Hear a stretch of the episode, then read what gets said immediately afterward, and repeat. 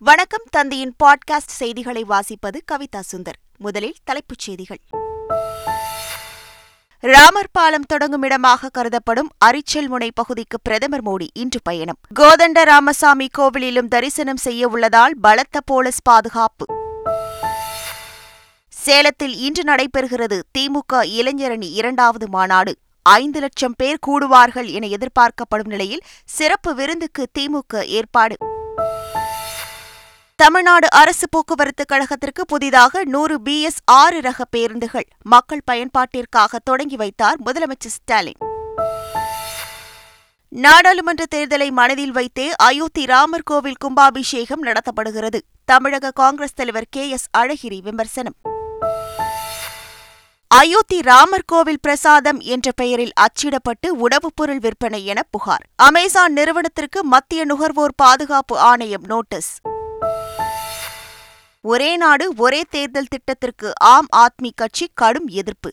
நாடாளுமன்ற ஜனநாயகத்தை சேதப்படுத்தும் எம்எல்ஏ எம்பிக்களை விலைக்கு வாங்குதலை ஊக்குவிக்கும் என்றும் விமர்சனம். கேலோ இந்தியா விளையாட்டுப் போட்டியில் தமிழ்நாட்டுக்கு இரண்டாவது தங்கம். ஆடவர் வாள்வீச்சு பிரிவில் தமிழக வீரர் ஆன்பி லெஸ் கோவின் தங்கம் வென்றார். யோகாவில் தமிழக வீரர்கள் சர்வேஷ் தேவேஷ் இரட்டையர்கள் வெற்றி. தென் தமிழகம் டெல்டா மாவட்டங்கள் மற்றும் காரைக்கால் பகுதிகளில் இன்று ஓரிரு இடங்களில் மழை பெய்யும். சென்னை வானிலை ஆய்வு மையம் தகவல். இனி விரிவான செய்திகள்.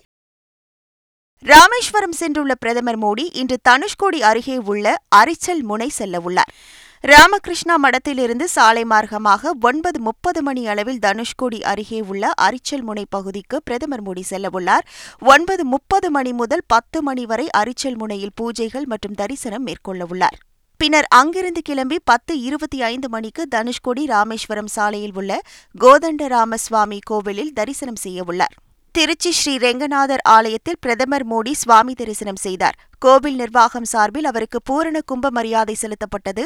அதேபோல் அக்னி தீர்த்த கடலில் நீராடி ராமேஸ்வரம் ராமநாத சுவாமி கோவிலிலும் பிரதமர் வழிபாடு செய்தார்.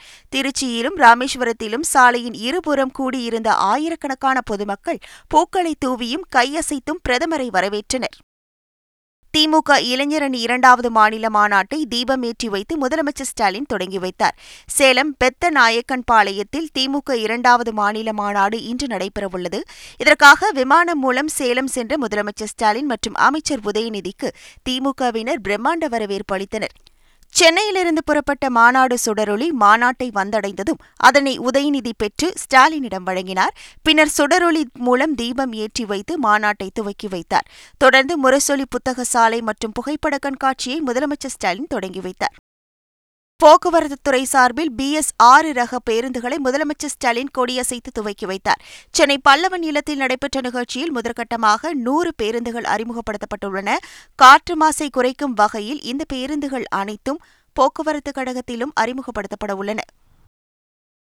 செங்கல்பட்டு மாவட்டம் திருப்போரூர் கந்தசாமி கோவிலில் அறுபடை வீடு அரங்குகள் கண்காட்சியை அமைச்சர் சேகர் பாபு பார்வையிட்ட பின் சுவாமி தரிசனம் செய்தார்.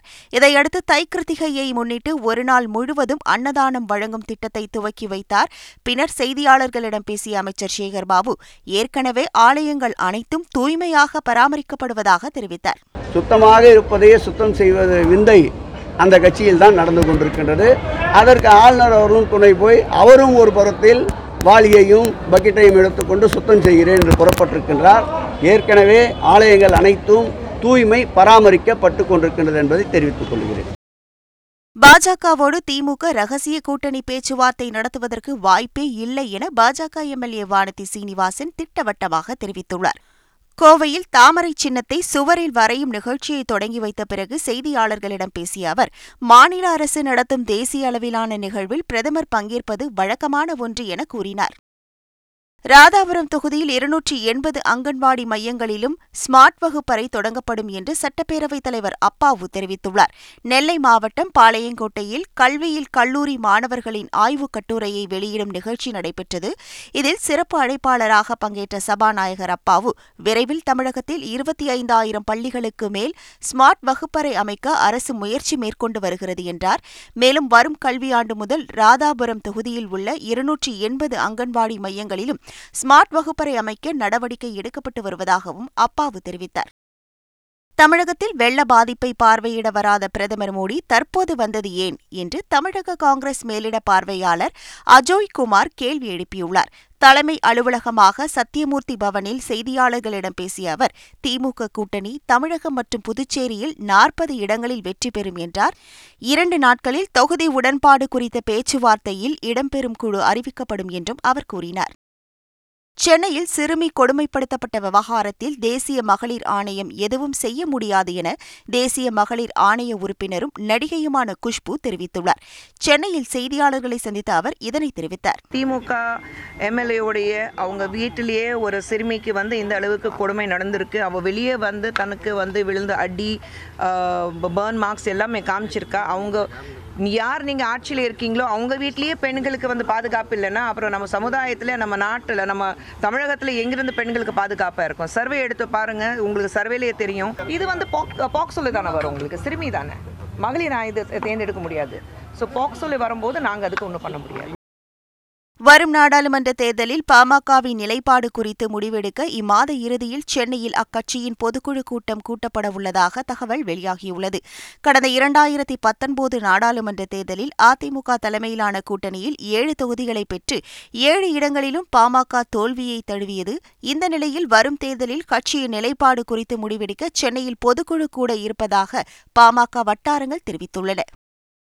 திராவிட மாடல் என்று சொல்லிக்கொண்டு மத்திய அரசுடன் இணக்கமான சூழ்நிலை இல்லாததால் தேர்தல் வாக்குறுதிகளை நிறைவேற்ற முடியாமல் திமுக தத்தளிக்கிறது என்று அமமுக பொதுச் செயலாளர் டி டி தினகரன் விமர்சித்துள்ளார்.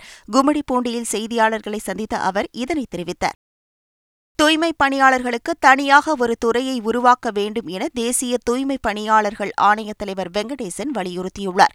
திருப்பத்தூர் மாவட்ட ஆட்சியர் அலுவலகத்தில் தேசிய தூய்மை பணியாளர் ஆணைய ஆய்வுக் கூட்டம் தேசிய தூய்மை பணியாளர் ஆணைய தலைவர் வெங்கடேசன் தலைமையில் நடைபெற்றது.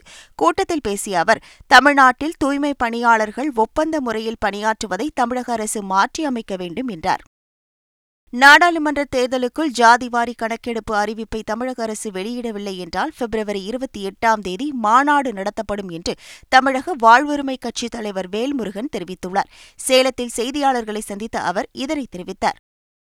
அயோத்தி ராமர் கோவில் கும்பாபிஷேகம் வரும் இருபத்தி இரண்டாம் தேதி நடைபெறும் நிலையில் உலகின் மிக விலை உயர்ந்த ராமாயண புத்தகம் அயோத்தியாவுக்கு கொண்டுவரப்பட்டுள்ளது.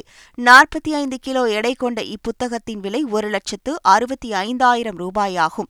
வெளிநாடுகளிலிருந்து இறக்குமதி செய்யப்பட்ட பொருட்களை கொண்டு புத்தகத்தின் அட்டை உருவாக்கப்பட்டுள்ளது. மேலும் ஜப்பானிலிருந்து வரவழைக்கப்பட்ட இயற்கையான மையை கொண்டு புத்தகம் அச்சிடப்பட்டுள்ளது. அயோத்தி ராமர் கோவில் விவகாரத்தில் சமூக நல்லிணக்கத்தை பாதிக்கும் வகையிலான செய்திகளை பரப்ப வேண்டாம் என ஊடகங்களுக்கு மத்திய அரசு அறிவுறுத்தல் வழங்கியுள்ளது. வரும் இருபத்தி இரண்டாம் தேதி அயோத்தி ராமர் கோவில் கும்பாபிஷேகம் நடைபெறும் நிலையில் அது தொடர்பாக உறுதி செய்யப்படாத அதே சமயம் பல தவறான செய்திகள் சமூக வலைதளங்களில் பரப்பப்படுவதாக மத்திய தகவல் மற்றும் ஒலிபரப்புத்துறை அமைச்சகம் தெரிவித்துள்ளது. இத்தகைய தகவல்கள் சமூக நல்லிணக்கத்தையும் பொது ஒழுங்கையும் பாதிக்கக்கூடியது என்றும் தெரிவித்துள்ளது. எனவே நாட்டில் சமூக நல்லிணக்கத்தையும் பொது ஒழுங்கையும் பாதிக்கும் வகையிலான போலியான மற்றும் சித்தரிக்கப்பட்ட செய்திகளை பிரசரிக்கவோ ஒளிபரப்பவோ கூடாது என தொலைக்காட்சிகள் ஊடக நிறுவனங்கள் டிஜிட்டல் தளங்கள் மற்றும் சமூக வலைதளங்கள் ஆகியவற்றிற்கு மத்திய அரசு அறிவுறுத்தல் வழங்கியுள்ளது.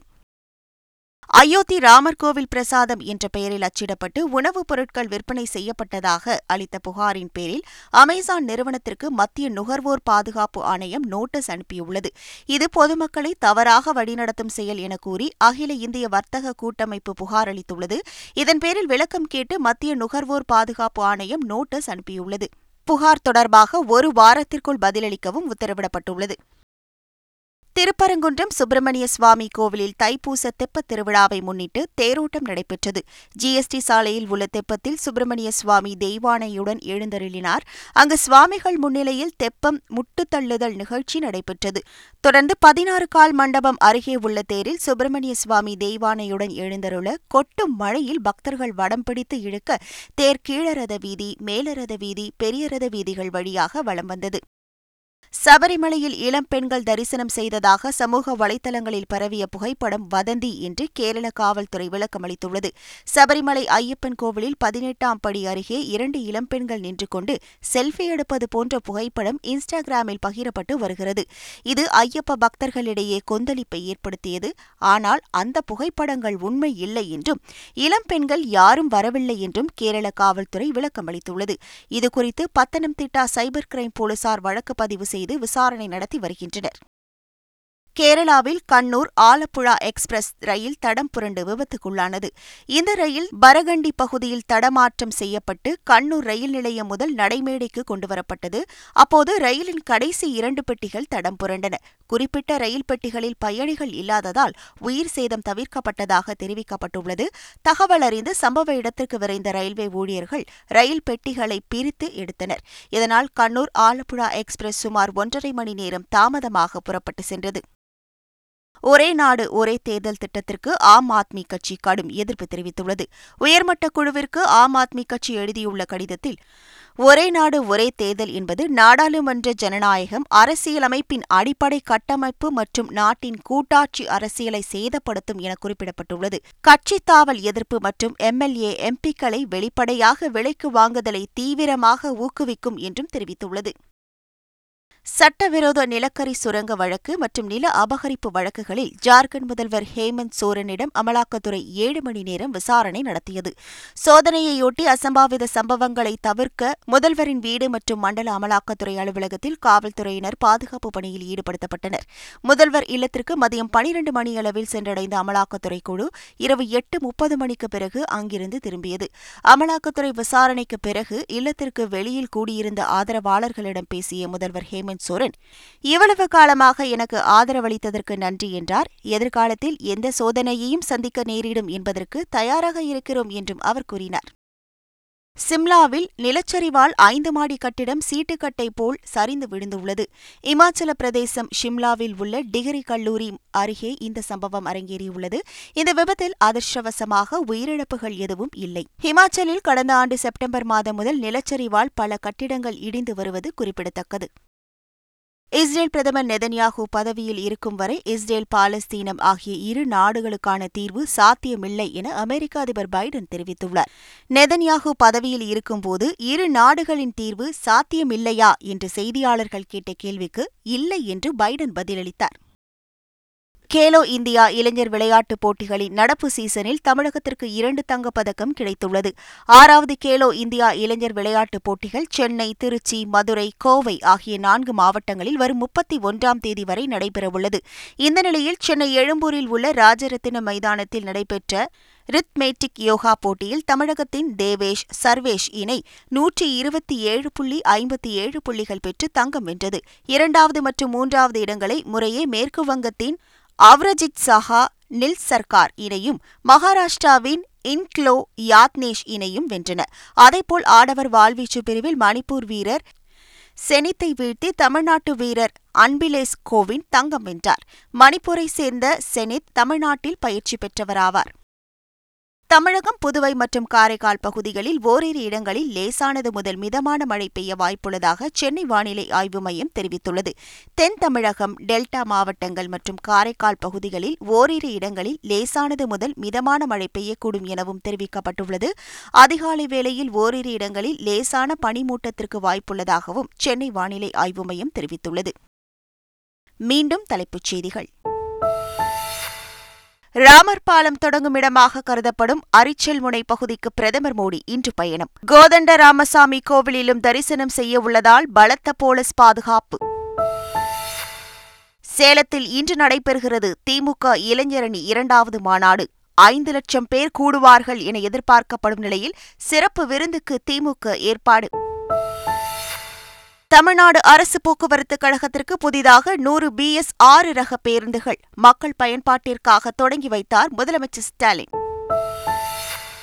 நாடாளுமன்ற தேர்தலை மனதில் வைத்தே அயோத்தி ராமர் கோவில் கும்பாபிஷேகம் நடத்தப்படுகிறது. தமிழக காங்கிரஸ் தலைவர் கே எஸ் அழகிரி விமர்சனம். அயோத்தி ராமர் கோவில் பிரசாதம் என்ற பெயரில் அச்சிடப்பட்டு உணவுப் பொருள் விற்பனை என புகார். அமேசான் நிறுவனத்திற்கு மத்திய நுகர்வோர் பாதுகாப்பு ஆணையம் நோட்டீஸ். ஒரே நாடு ஒரே தேர்தல் திட்டத்திற்கு ஆம் ஆத்மி கட்சி கடும் எதிர்ப்பு. நாடாளுமன்ற ஜனநாயகத்தை சேதப்படுத்தும் எம்எல்ஏ எம்பிக்களை விலைக்கு வாங்குதலை ஊக்குவிக்கும் என்றும் விமர்சனம். கேலோ இந்தியா விளையாட்டுப் போட்டியில் தமிழ்நாட்டுக்கு இரண்டாவது தங்கம். ஆடவர் வாள்வீச்சு பிரிவில் தமிழக வீரர் ஆன்பி லெஸ் கோவின் தங்கம் வென்றார். யோகாவில் தமிழக வீரர்கள் சர்வேஷ் தேவேஷ் இரட்டையர்கள் வெற்றி.